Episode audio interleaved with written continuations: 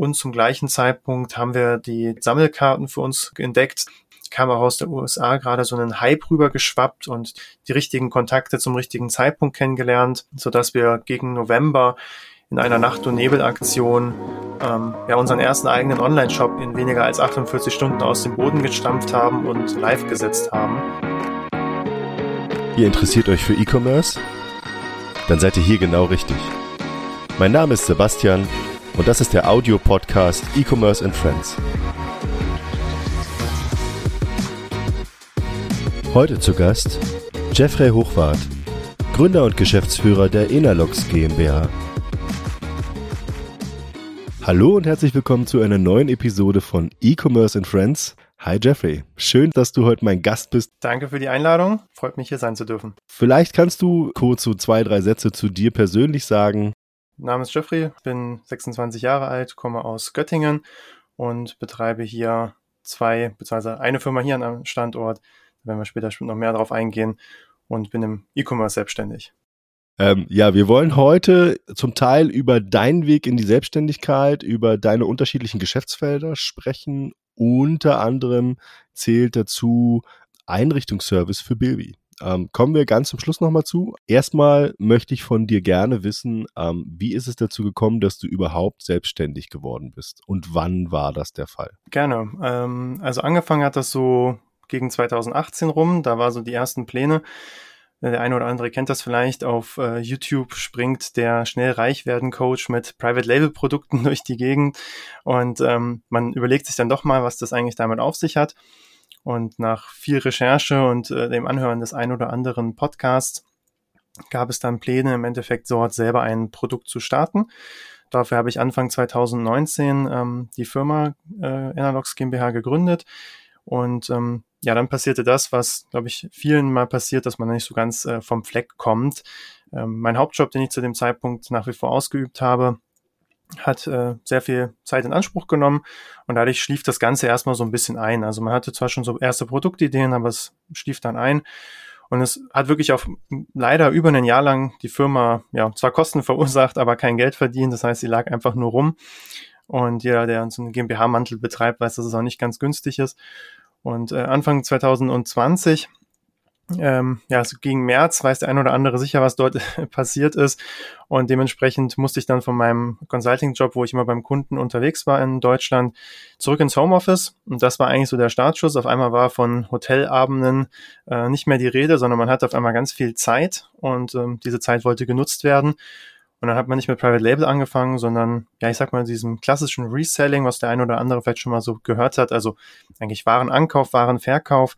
Und wir haben ganz klein angefangen. Wir haben Brettspiele und Videospiele hauptsächlich angekauft, ähm, die zu dem Zeitpunkt viele natürlich auf Kleinanzeigen loswerden wollten.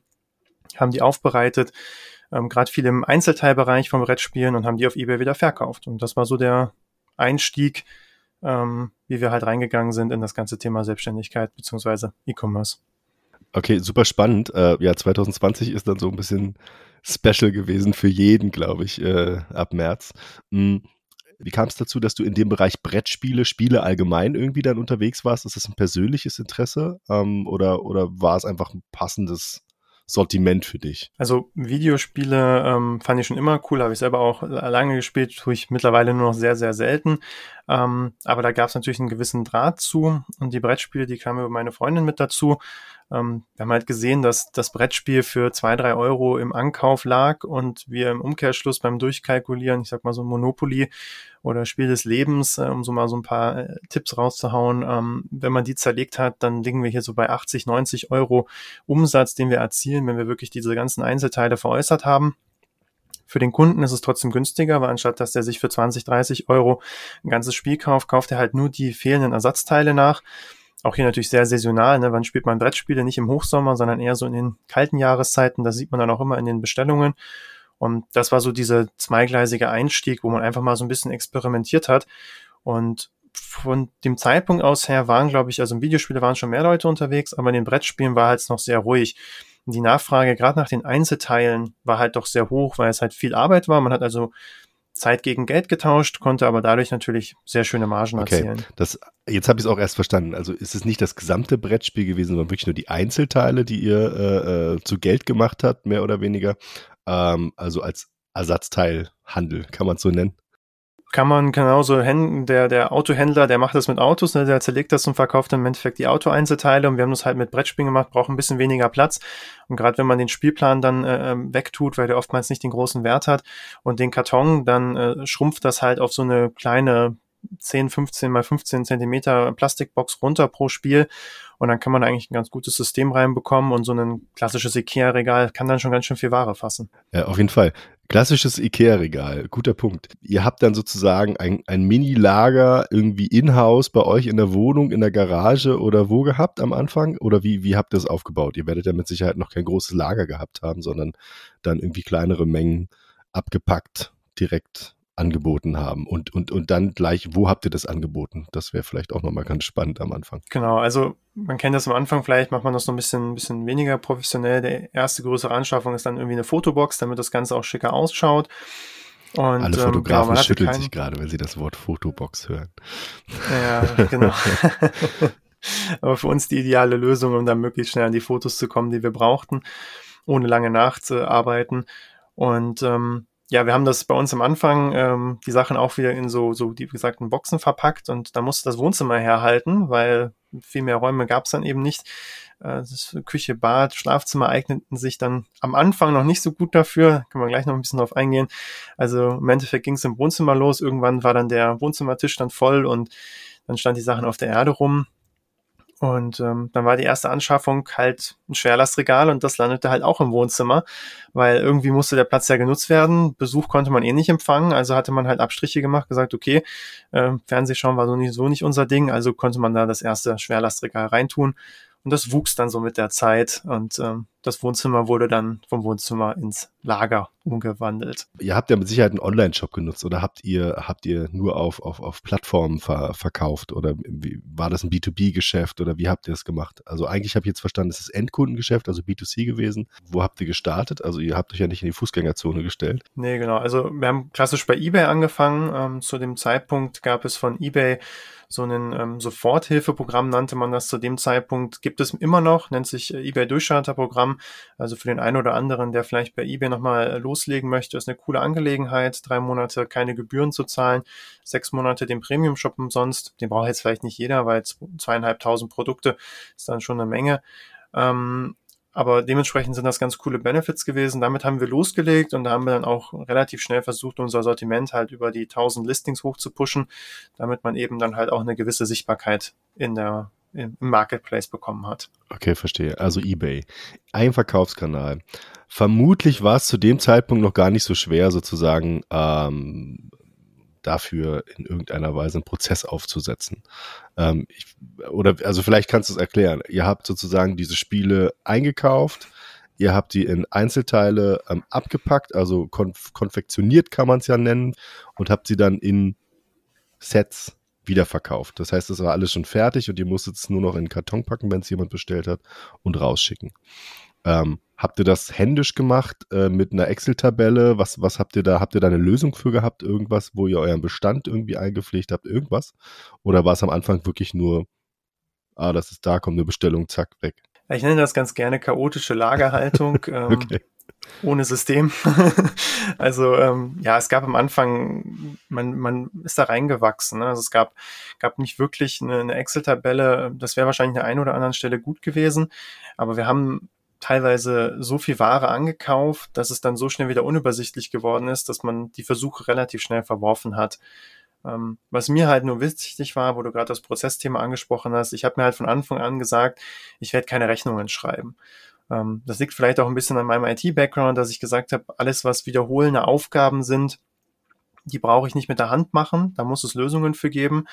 Und ähm, ich hatte mich für die Private Label Thematik davor schon mit Tools auseinandergesetzt und ähm, Bilby und damals noch Debitor als Buchhaltungslösung kann ich keinem mehr empfehlen, wobei die zum Glück ja mittlerweile auch abgeschaltet sind. Dementsprechend braucht das keiner mehr testen. Ähm, war damals keine gute Entscheidung, aber bei Bilby bin ich nach wie vor geblieben und damit habe ich mir von Anfang an gesagt, okay, das muss automatisierbar sein. Und ähm, gerade wenn man viele kleinteilige Sendungen hat, ne, ich sag mal so fünf Euro, sechs Euro, vielleicht zehn Euro, ähm, dann darf eine Bestellung 30, maximal 60 Sekunden irgendwo dauern, wenn man die dann gepickt und gepackt hat, ähm, damit halt die komplette Marge nicht schwindet. Ne? Und das war mir halt wichtig. Das haben wir auch sehr, sehr schnell aufgebaut. Das heißt, ich habe erst die Automatisierung gebaut und dann den Verkauf gestartet. Also wir haben von Tag eins ähm, die Sachen durchautomatisiert. Okay, ihr, ihr seid da schon sehr strukturiert dran gegangen am Anfang, genau. Was, was ja, wenn, wenn man überlegt, aus welchem Bereich du kommst, ja durchaus Sinn macht, ähm, dass du dir darüber doch mehr Gedanken machen kannst. Du hast ja nun nicht nur dieses ganze Thema, weil zu Baby kommen wir nachher nochmal, äh, dieses ganze Thema ähm, Brettspiele ähm, auf dem Schirm gehabt, sondern noch weitere Geschäftsfelder, nenne ich es jetzt mal, also gerade im Handel. Vielleicht kannst du da auch noch so ähm, ein paar Beispiele nennen, mit, mit was du handelst, mit was du dich beschäftigst ähm, oder beschäftigt hast. Ja, also wie ich schon angesprochen hatte, die Videospiele war relativ zeitgleich, gleiches Thema. Es lässt sich vergleichsweise leicht oder leicht herlagern als jetzt äh, große sperrige Dinge. Ähm, ich sag mal so ein gutes halbes Jahr. Wir haben, glaube ich, um April rum ging unser Durchstarterprogramm los. So ein knappes halbes Jahr, nicht ganz, haben wir, haben wir dann uns fast ausschließlich auf dieses Sortiment ähm, erstmal fokussiert. Und dann hat sich so ein Türchen aufgetan. Das ist etwas, was mir immer mal wieder passiert und die nutze ich dann sehr gerne. Und ich habe im Endeffekt einen, so den, den ersten Kontakt gehabt, äh, Spielwaren zu erweitern. Also wir sind dann zu neuen Brettspielen übergegangen, die man, die man erstmal ganz klassisch aufgekauft hat, wenn sie irgendwo im Abverkauf waren. Und ähm, dann hat man halt geguckt, was im Spielwarenbereich halt noch gut läuft und hat festgestellt, okay, Lego, ne, das ist auch ein großer Bereich, eine riesen Spielwarenmarke. Und ähm, dann merkt man recht schnell, Lego als Neuware ist ein Preiskampf noch und nöcher. Das macht nicht sonderlich viel Spaß. Aber Lego halt als Buy and Hold, das heißt als Investment, wir kaufen das, warten, bis es vom Markt verschwindet und fangen es dann an zu verkaufen, wurde für uns dann interessant. Und zum gleichen Zeitpunkt haben wir die, die Trading Cards, also im Endeffekt Sammelkarten für uns entdeckt. Das haben wir in der Jugend beide gesammelt. Da war also eine gewisser äh, Drang dazu da, zu sagen, okay, was passiert da eigentlich gerade am Markt zu dem Zeitpunkt? kam auch aus der USA gerade so einen Hype rüber geschwappt und die Chance hatte man genutzt. Man hatte die richtigen Kontakte zum richtigen Zeitpunkt kennengelernt so dass wir gegen November in einer Nacht- und Nebelaktion ähm, ja unseren ersten eigenen Online-Shop in weniger als 48 Stunden aus dem Boden gestampft haben und live gesetzt haben. Und dann ging es im Endeffekt äh, auch auf einem weiteren Kanal, dem eigenen Online-Shop, schon direkt weiter. Ähm, eigener Online-Shop, kannst du auch gerne sagen, wie der heißt, falls Leute sich dafür interessieren, wenn er noch existiert? Ja, existiert noch. Es ist cardtree.de, also so wie der Kartenbaum auf Englisch. Und ähm, Genau, also da verkaufen wir Trading Card Game, hauptsächlich Pokémon und Yu-Gi-Oh! Karten. Das sind so die beiden, die wir aktuell dort haben. Bei Pokémon verfolgen wir so diesen Vollsortimenter-Ansatz, sodass man bei uns auch einige Releases zurückkommt, ähm, das Zubehör dazu bekommt, Aufbewahrungsboxen und alles, was man so dazu braucht, sodass der Sammler und auch der Spieler, wenn dann doch der ein oder andere dann noch dazwischen ist, da auch fündig wird. Das ist ja schon ein sehr spezielles Sortiment. Also sowohl Lego als auch Karten als auch Brettspiele aus meiner Sicht. Ähm, nicht alle Brettspiele, aber ein, Teil davon auf jeden Fall. Ähm, wie sieht es denn aus? Also wenn du sagst, wenn du sagst, ähm, das, das hat sich schon irgendwie ähm, so angefühlt, als wäre das eine gute Idee. Es gibt ja einige Wettbewerber am Markt, relativ große, die ähm, auch Videospiele. Bei, bei, Brettspielen bin ich mir ehrlich gesagt nicht so sicher und bei Einzelteilen für Brettspiele, aber Videospiele auf jeden Fall wiederverkaufen. Ähm, Seht ihr das als direkte Konkurrenz oder machen die aus deiner Sicht was ganz anderes? Ähm, wo ist sozusagen euer Marktvorteil oder wo seid ihr deutlich besser drin? Auf dieses Buy-and-Hold-Thema komme ich gleich nochmal zu sprechen. Also die Einzelteile haben relativ schnell, also sag mal so sechs Monate, acht Monate so in dem Dreh, lass es auch neun Monate gewesen sein, ähm, dann doch so viel Zeit benötigt, dass man da relativ schnell das hat auslaufen lassen. Das heißt, wir haben nach wie vor zwar noch Sortiment da, weil sowas verkauft sich nicht in der Masse jetzt über Nacht, sondern eigentlich müsste man halt kontinuierlich neue Ware reinnehmen. Das haben wir dann irgendwann bleiben lassen. Genauso haben wir äh, die Videospiele groß gemacht. Wir haben viele größere Posten abgewickelt. Ich sage mal so, der größte war eine Videothek, die wir übernommen haben mit viereinhalbtausend Spiele. Das waren zwei volle Transporterladungen, die wir hier überführt haben. Und ähm, das war dann auch der letzte Deal, den wir in dem Bereich gemacht haben, weil wir dann einfach auch gesagt haben, okay, ähm, dieser ganze Bereich hat ein Riesenproblem. Du fährst keine Stückzahl pro Artikel. Und wir hatten zu dem Zeitpunkt noch nicht die Pläne, über Manpower zu expandieren, sondern wir haben gesagt, es müsste auch möglich sein, über die wahre Menge zu expandieren. Aber über wahre Menge zu expandieren geht meiner Meinung nach nur, wenn halt pro eingestelltem Artikel eben halt auch eine Stückzahl abverkauft werden kann, sodass der Aufwand im Artikellisting fällt. Und ähm, deswegen haben wir dann irgendwann einen Schlussstrich gezogen. Wir haben dann äh, Bereiche angefangen zu liquidieren. Das sind wir nach wie vor noch dran. Wir haben uns zum Beispiel von den Videospielen vor einem guten halben Jahr jetzt komplett getrennt. Die haben wir dann als Posten abverkauft. Ähm, wir sortieren also gerade aus. Die Experimente, die man am Anfang gemacht hat, ähm, die sind gut und die sind auch wichtig, damit man einfach reinkommt und so seinen Weg findet. Und man kann damit sehr wenig Geld die Fehler machen, ne? den Kundenerfahrung kennenlernen, wie reagiert der Kunde und dann das größere Geld einsetzen und sagen, okay, jetzt kann ich eine Lieferantenbestellung für mehrere 10.000 Euro platzieren und ich fühle mich dabei halt sicher, weil ich halt weiß, was ich tue, ich kenne den Lieferanten und so weiter. Ähm, da kann man sich am Anfang vielleicht deutlich mehr die Finger verbrennen und das war für uns einfach ein guter Weg, dort reinzukommen und das Ganze halt aufzubauen. Verstehe. Mhm.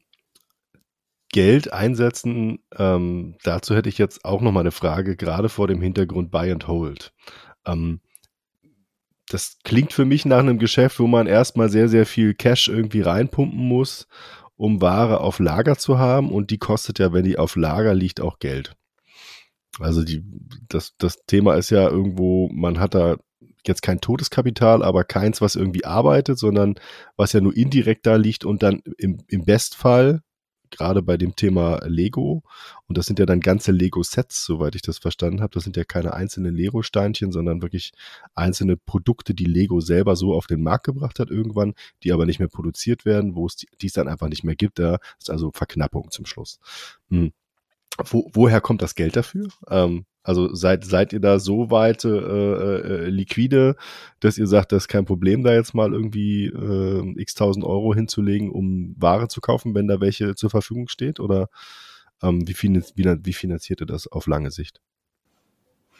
Also wir haben gerade am Anfang, wo wir in den Bereich reingeschnuppert haben, sage ich mal, ähm, zum größten Teil die Gewinne genommen. Das heißt, man hat natürlich mit einem, mit einem Anfangskapital losgelegt und das kauft man ja jetzt auch nicht, also gerade das, den Buy-and-Hold-Ansatz kauft man zum größten Teil jetzt nicht irgendwo, ich sag mal, im klassischen Großhandel im eigentlichen Sinne, sondern ja, einfach Retail. Ne? Also wenn der, wenn die große Kette ähm, die Ware loswerden will, weil Lego sagt, hier kommt das frische Sortiment, dann kennt das jeder, dann wird rabattiert, äh, bis der Arzt kommt und dann stehen wir im Endeffekt da und nehmen halt dankend die ganzen Lagerbestände ab ähm, und kaufen im Endeffekt in großen Mengen ähm, das Lego ein.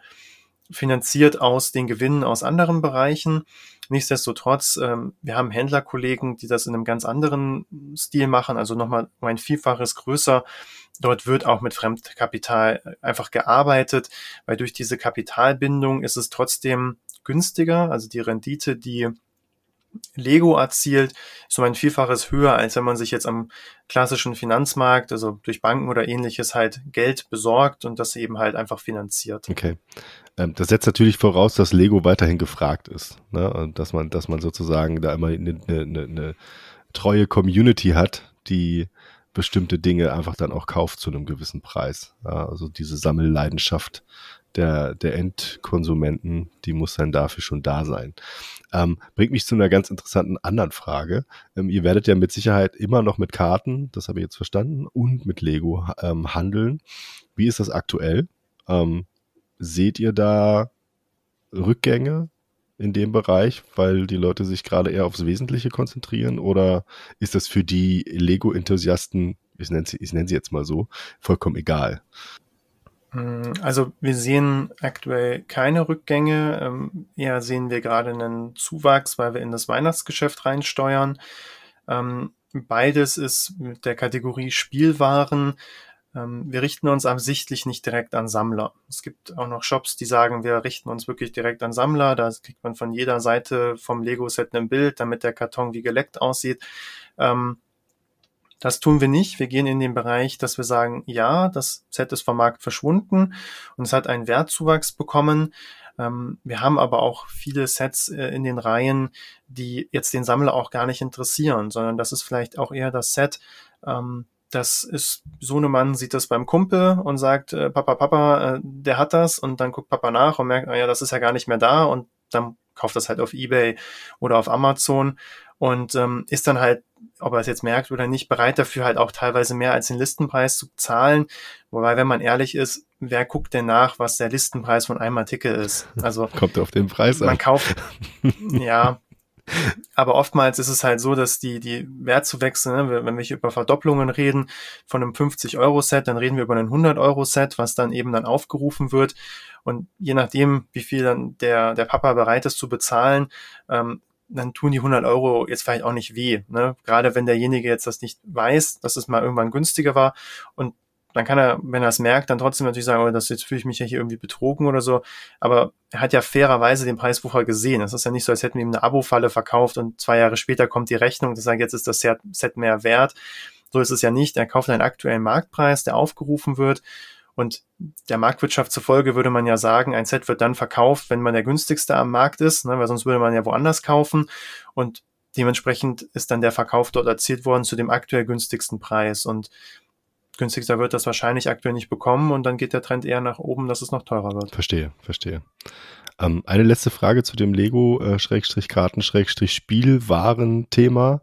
Ähm, das sind ja doch ein paar mehr Artikel, die ihr dann auf Lager habt. Wie, wie ähm, setzt ihr das um, dass die Ware dann eben auf Ebay gelistet wird? Macht ihr das alles noch manuell? Vermutlich nicht. Also erstmal mussten wir gucken, wie wir weiter wachsen. Ne? Zwischen 2020 und, und ähm, diesem Jahr liegen ja dann doch äh, knappe zwei Jahre. Ähm, wir haben die erste Zeit versucht, mit vorhandenen Kapazitäten klarzukommen. Also wurde aus Wohnzimmer dann doch irgendwann Flur und dann Küche und Bad und Schlafzimmer. Und, und irgendwann hat man halt in einem Lager gewohnt. Ähm, das war eine Zeit lang ein Kompromiss, den man eingegangen ist. Man hat dann mit dem Vermieter gesprochen. Der hat noch Kapazitäten freigegeben in, in so seiner Abstellkammer sozusagen, die dann schnell zu unserer Abstellkammer wurden, weil dann war halt irgendwie ein Regal von ihm drin und der Rest gehörte dann uns mit der Ware. Äh, zeitweise wir haben teilweise Paletten hier abgewickelt, die wir abgeladen haben und in dieses Lager reingestapelt bis unter die Decke. Ähm, dann ging die Tür vorne noch auf, konnte man drei Sachen rausnehmen, Tür wieder zumachen, mehr ging da nicht mehr. Also wir haben den Platz genutzt, so gut es ging.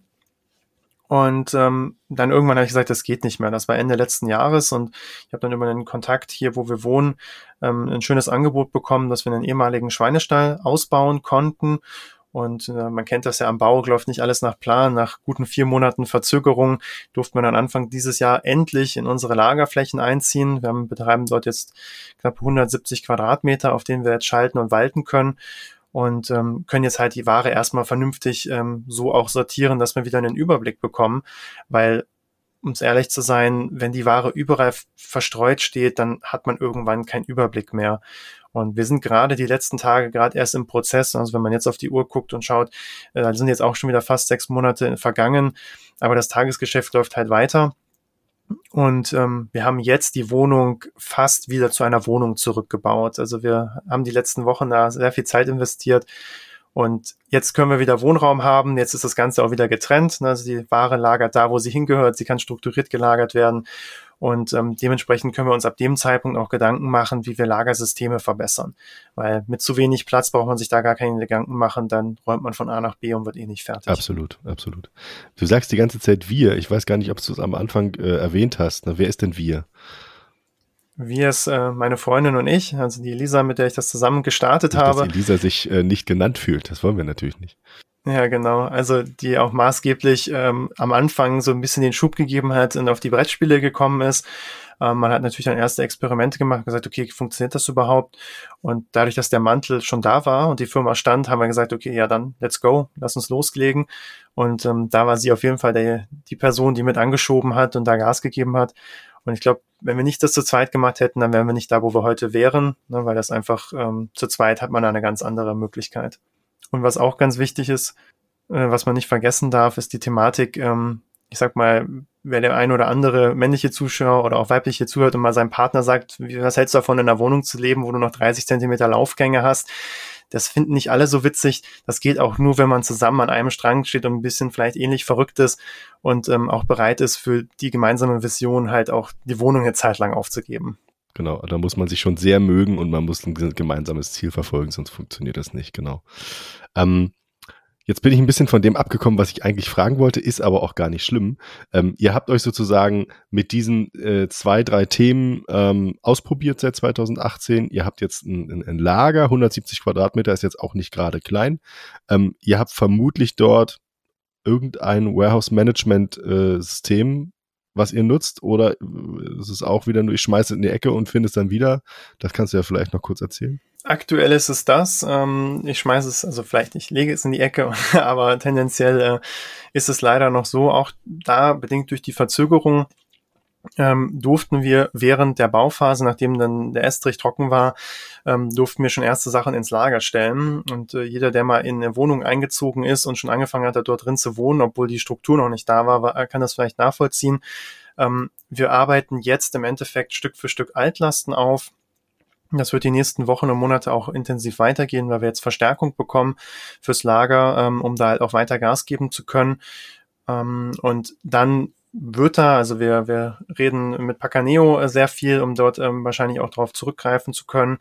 Und das wird wahrscheinlich die Lösung, die wir am Ende nutzen. Na, da müssen wir noch ein paar, paar Dinge äh, besprechen.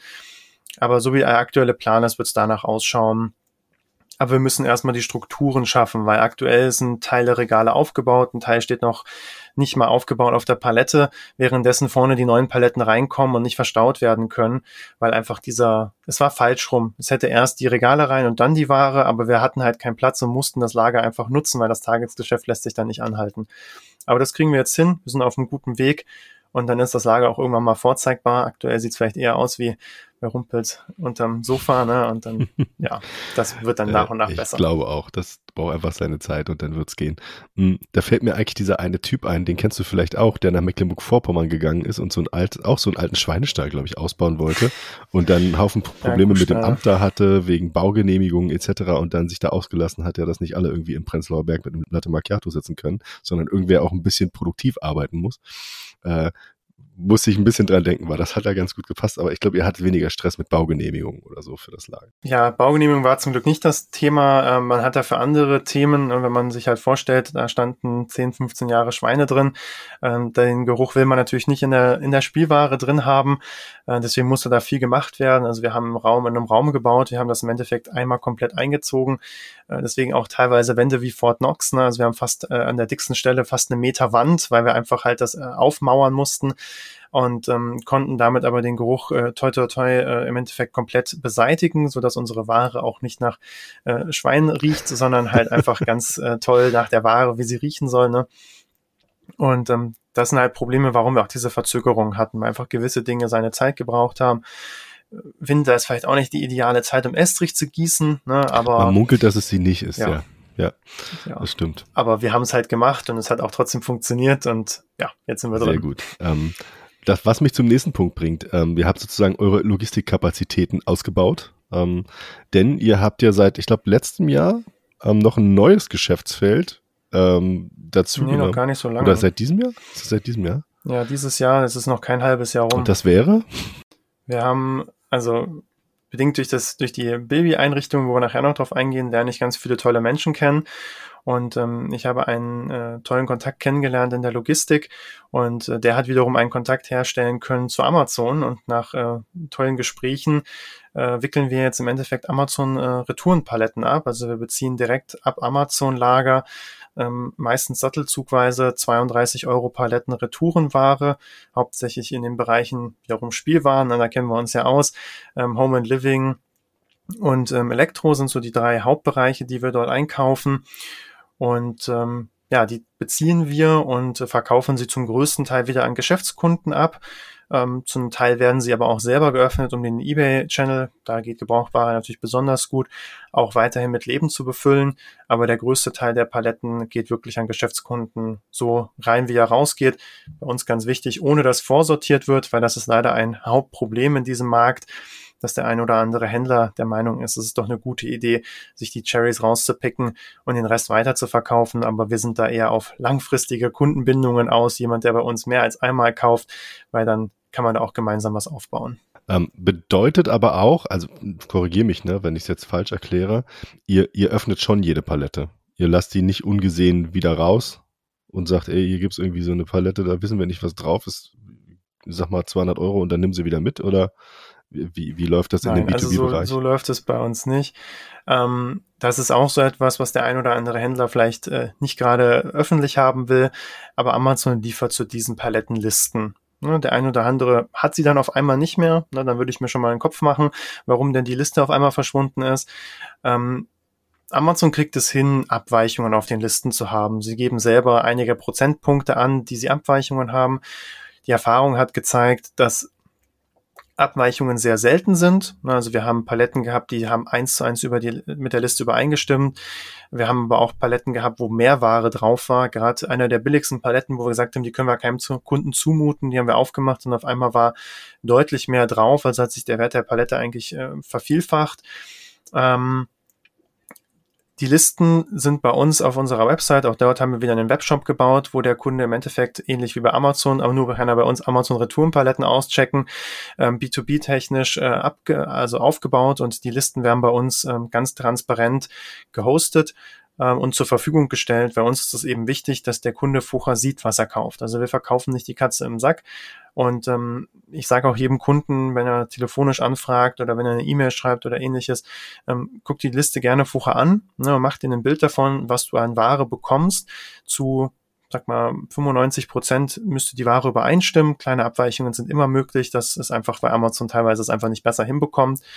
Ähm, und wir dokumentieren auf Instagram den Abladeprozess, äh, machen auch Bilder, wo die Ware noch auf äh, dem LKW steht, dass man eben auch sehen kann, dass das Original äh, Umreifungsband zum Beispiel, was an der Palette dran ist, auch eins zu eins so ausgeliefert wird, damit eben gar nicht erst der Verdacht hochkommen kann, dass wir irgendwie Ware aussortieren, ähm, weil das ist nicht unsere Intention, ähm, auch wenn das leider weit verbreitet ist das mit Instagram interessiert mich jetzt sehr, weil das vielleicht auch nochmal ganz interessant ist, woher denn, also was so, was so eure Marketingkanäle sind ähm, und, und, und, und zum Schluss eben sozusagen, woher Kunden oder wie Kunden zu euch kommen.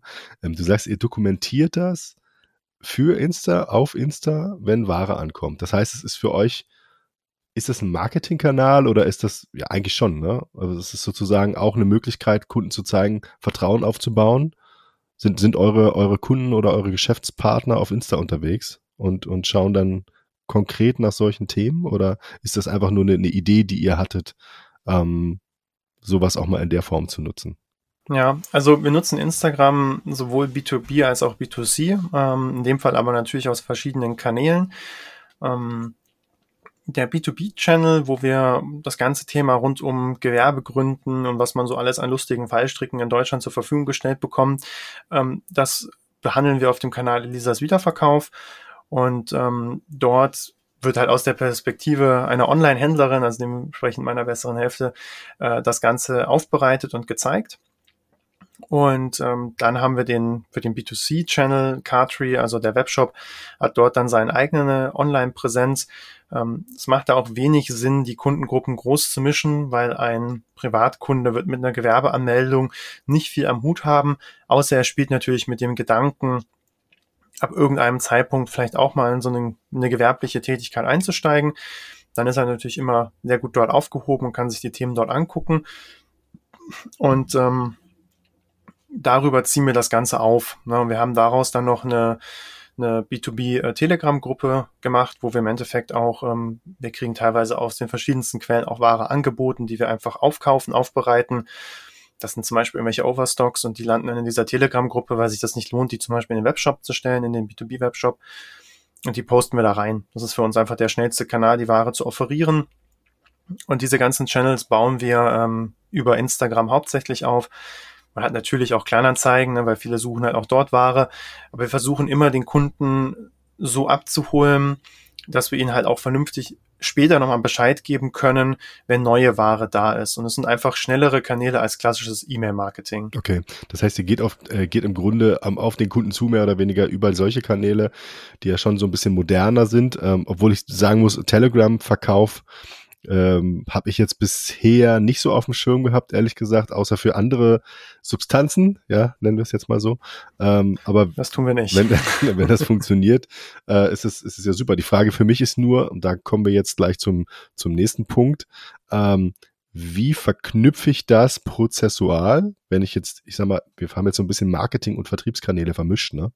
Ähm, wenn ich jetzt meine Vertriebskanäle sozusagen schon digital habe, aber eigentlich nicht als richtigen Vertriebskanal, siehe Telegram, denn da gibt's ja jetzt eigentlich keine richtige Integration für, dass man sagt, ich biete auf Telegram jetzt ein Produkt an, sondern es ist eher so eine Kommunikationsplattform, wo man dann, keine Ahnung, einen Link schickt oder ein Angebot direkt schickt oder ähnliches.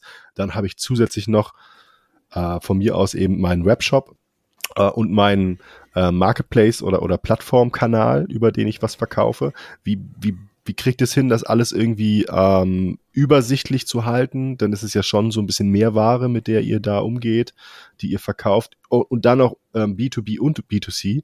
Ähm, wie, wie, wie habt ihr das ähm, aufgebaut? Was ist da so euer Setup, ähm, dass ihr den Überblick nicht verliert? Das ist ja auch so eine Frage, ne? nicht nur buchhalterisch, dann auch steuerlich etc., was man dann da macht im Hintergrund. Ja, also um das mit Telegram nochmal so ein bisschen aufzudröseln, ähm, es gibt zwei Arten von, von Angeboten, die wir in die Telegram-Gruppe posten. Das eine ist, wenn neue Paletten eingetroffen sind, dann posten wir den Link und dann kann derjenige halt selber stöbern. Den Link auf eure Website ähm, einfach. Auf die Website, genau. Und dann checkt er über die Website aus und damit habe ich wieder einen digitalen Bestellfluss, den ich wiederum abfangen kann, wie wir es gleich besprechen werden. Ähm, wenn wir diese kleineren Posten haben, wo sich eine Listung jetzt nicht lohnt, dann ist es so, dass die Leute uns halt über den Channel anschreiben und dann legen wir halt manuell und dann kommt das Tool Bilby zum Einsatz. Ähm, bei uns läuft alles in Bilby zusammen. Also wir haben für jeden Geschäftsbereich ähm, einen, einen Kanal, das heißt für die Marketplaces, äh, eBay, Amazon, ähm, wir haben für die Webshops äh, Cartree und auch äh, b2banalogs.de laufen dort rein. Das ist in dem Fall WooCommerce als Plattform drunter. Ähm, die Daten werden dort eingespielt. Ähm, wir haben einen lokalen Verkauf, wo wir manuelle Bestellungen abwickeln, wenn diese halt in den Versand gehen müssen. Äh, wir bilden aber auch eigene Integrationen ab. Ähm, wir sind zum Beispiel mit unserem Cartree-Kanal auf äh, Streaming-Apps unterwegs. Ähm, Gavel und äh, Vogt sind da diese, das sind so Live-Commerce-Plattformen, kann man so ein bisschen mit Teleshopping äh, des 21. Jahrhunderts vergleichen. Und auch diese Daten ziehen wir aus den Plattformen wiederum raus. Da gibt's noch keine Integration aktuell, aber als CSV und bereiten die dann in, durch eigene Tools auf und schieben die wieder in Bilby rein. Das ermöglicht uns überhaupt erst, ähm, dass wir die Daten alle an einem Ort bekommen und dann greifen die Prozesse. Ich kann Versandetiketten erzeugen, ich kann die Rechnungen automatisieren, ich habe Buchhaltungsexporte. Ähm, wenn das nicht da wäre, und wir diese Vielzahl der Kanäle im schlimmsten Fall manuell machen würden, dann bräuchten wir eine Person, die den ganzen Tag irgendwie Buchhaltung und, und die Channels einpflegt. Ähm, ihr seid aktuell noch zu zweit, korrekt? Genau, wir sind ähm, aktuell noch zu zweit. Wir werden jetzt ähm, die, dieses Wochenende kommt im Endeffekt die Unterstützung. Das ist ein guter Kumpel von mir, der, äh, der sich um ja, die Logistik dann kümmert also, und verpacken. Genau. Ja der, also der wird danach auch noch mehr einsteigen. Das ist jetzt so ein, so ein Weihnachtsgeschäftsunterstützung mit der Möglichkeit, wenn alles gut klappt, dann im Januar im Endeffekt mit einzusteigen in die Firma und die auch weiter mit auszubauen, damit ich mehr Freiraum bekomme, um mich dann um die neue Firma zu kümmern. Dein Setup, also ich habe es jetzt verstanden, das sind mannigfaltig Vertriebskanäle über oder Verkaufskanäle, über die du verkaufst. Ähm, Ware kommt rein, äh, Bestellungen kommen äh, über die Webshops und den und die die die Marktplätze ähm, zurück. Dann sagtest du, okay, gibt es diverse Automatisierungsregeln im Hintergrund.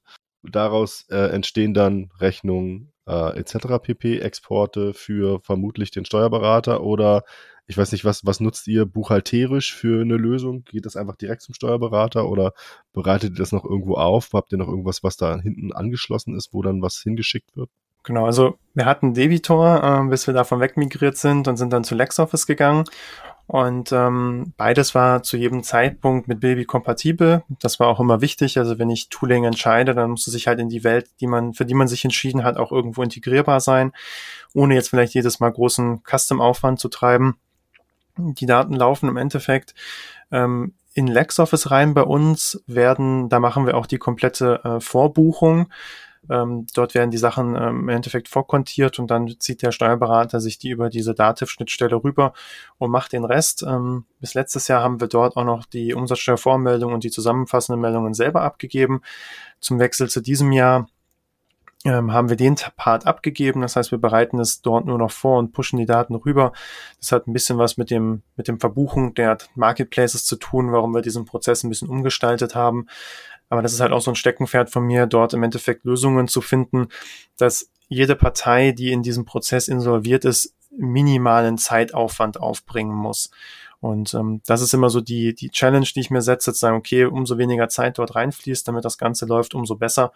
Und ähm, genauso bilden wir es dann auch ab. Nicht ohne Grund hat Jeffrey noch ein, ein weiteres Geschäftsfeld aufgetan, über das wir jetzt auch nochmal sprechen können.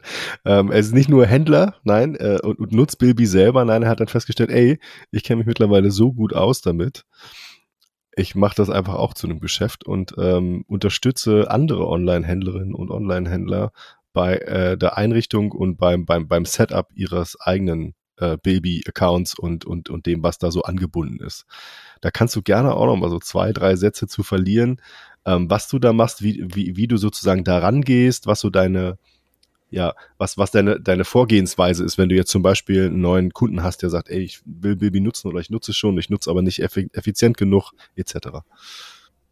Also kurz zur Historie, ähm, das ging halt auch los, wo, wo ich in gewissen Discord-Gruppen einfach auch aktiv waren und dann halt äh, Händler berichtet haben, oh, diese Woche wieder 50 äh, Rechnungen mit der Hand geschrieben, voll viel Arbeit und ich dann so erwidert habe, so, ja, wir haben ähnlich viel oder mehr verkauft und ich habe gar keine Rechnung mit der Hand geschrieben und dann kam so die Fragezeichen hoch, wie geht das denn, ne? Rechnungen automatisch schreiben und ähm, daraus entstand dann die, die Bilby-Einrichtung oder die Bilby-Beratung, ähm, die mache ich jetzt auch schon seit fast zwei Jahren, es ist also dann relativ zeitnah mit gewachsen und ähm, dem Ansatz, den ich dort verfolge, ist halt von Händlern für Händler. Also, dass ich halt eben nicht nur klassisch berate, sondern halt eben auch die Fallstricke kenne, die im Handel entstehen, weil es nun mal halt ein Daily Doing ist. Und ähm, in den letzten zwei Jahren äh, konnte ich da jetzt über 300 Händler im Endeffekt begleiten, ähm, ihre Accounts äh, so einzustellen, dass sie auf ihre gewünschte Funktionalität getrimmt werden. Ähm, das sind Händler, die bei Null starten, die sagen, hier, ich, ich fange morgen erst an, ne, ich möchte gerne von Tag eins auch automatisieren. Da gibt's welche, die haben nach 300 manuellen Rechnungen dann festgestellt, oh, Rechnungen schreiben macht doch nicht so Spaß. Dann greift man da zu dem Zeitpunkt ein. Gibt aber auch die, die jetzt äh, gerade in den letzten Wochen und Monaten immer mehr auf mich zukommen, Unbedingt auch dadurch, dass mehr Händler logischerweise auch äh, mehr weiterempfehlen können, was mich immer sehr freut. Und so dass ich halt größere Händler habe, die am Tag auch mal 200, 300 Pakete rausschicken, die dementsprechend hohe Umsätze über die Plattform jagen. Also da sind Händler dazwischen, die machen fünfstellige Umsätze am Tag, die über Bilby abgewickelt werden. Und da mache ich keine Kompletteinrichtung, sondern die haben ganz konkrete Probleme. Beispiel hatte ich jetzt ein, da ging es um eine Zahlungsintegration, die musste geprüft werden und dementsprechend dann halt gerade gerückt, dass dort eben keine Probleme mehr entstehen. Oder der andere expandiert in die USA und brauchte ganz spezielle Anpassungen. Und ich bin da sehr, sehr flexibel. Es gibt bei mir nicht ein Paket, was auf alle passt. Ne? Das wäre auch äh, absolut falsch, sondern bei mir gibt es Individualberatung, wo ich halt auf die Fragen und Probleme eingehe, so dass man am Ende das Tool Bilby möglichst effizient benutzen kann. Und der Kunde auch danach noch jemand hat, an den er sich wenden kann und sagen kann, äh, du, ich habe da nochmal eine Rückfrage und ähm, einfach da schnell eine Rückantwort bekommt und auch einfach weiß, okay, na, mir ist wichtig, die Leute können am Ende Baby nutzen und nicht, ich habe irgendwie das schnelle Geld gemacht, weil das ist nicht meine Intention, sondern sie haben am Ende eine Lösung, die ihnen in ihrem Dating Doing hilft und dann bin ich da auch glücklich. Hm, wenn ihr weitere Fragen dazu habt, ähm, die Website, auf der ihr zur Bilby-Beratung kommt, werde ich euch gerne in den Show Notes verlinken. Ähm, äh, ihr könnt euch da direkt äh, an äh, Jeffrey wenden, ähm, könnt ihm eine Mail schreiben mit eurem Problem, ähm, könnt einen Termin mit ihm ausmachen. Freut er sich, wenn er Kapazitäten hat. Ich glaube, er ist gut ausgebucht, aber ähm, schreibt ihm auf jeden Fall, wenn ihr da irgendwie Interesse habt, euch damit auseinanderzusetzen, ähm, euer Baby-Einrichtung sozusagen, eu euer Setup zu verbessern, ähm, vielleicht euch mal austauschen wollt. Ansonsten das will ich jetzt nicht konterkarieren, aber wir machen auch einmal im Monat einen Baby-Stammtisch, wo wir uns als Händler zusammensetzen, beziehungsweise wo dann ganz viele Baby-Nutzerinnen, Nutzer dabei sind und ähm, ja, sich auch untereinander einfach mal austauschen. Das ist keine Beratung, ne? aber Jeffrey ist da auch häufiger mal. dann kann man ihn vielleicht mal unter der Hand mal fragen, ey, ich habe da eine, ich mache das so, wie würdest du das denn vielleicht machen? Und dann kommt man mal ins Gespräch. Wäre auch eine Idee. Den Babystammtisch kann ich auf jeden Fall nur empfehlen. Mich auch freuen, wenn wir da noch, äh, noch mehr Gesichter sehen können, ne, dass man da eben mal abends äh, virtuell ein Bier zusammen trinken kann, sich einfach austauschen und gucken, was es so Tolles in der Bilby-Welt gibt. Und wir müssen uns auch gar nicht über Bilby unterhalten, wir können uns einfach über Gott und die Welt unterhalten und was es so tolle Entwicklungen gibt, die man so mitnehmen kann. Genau, so genau so hätte ich es jetzt, besser hätte ich nicht sagen können.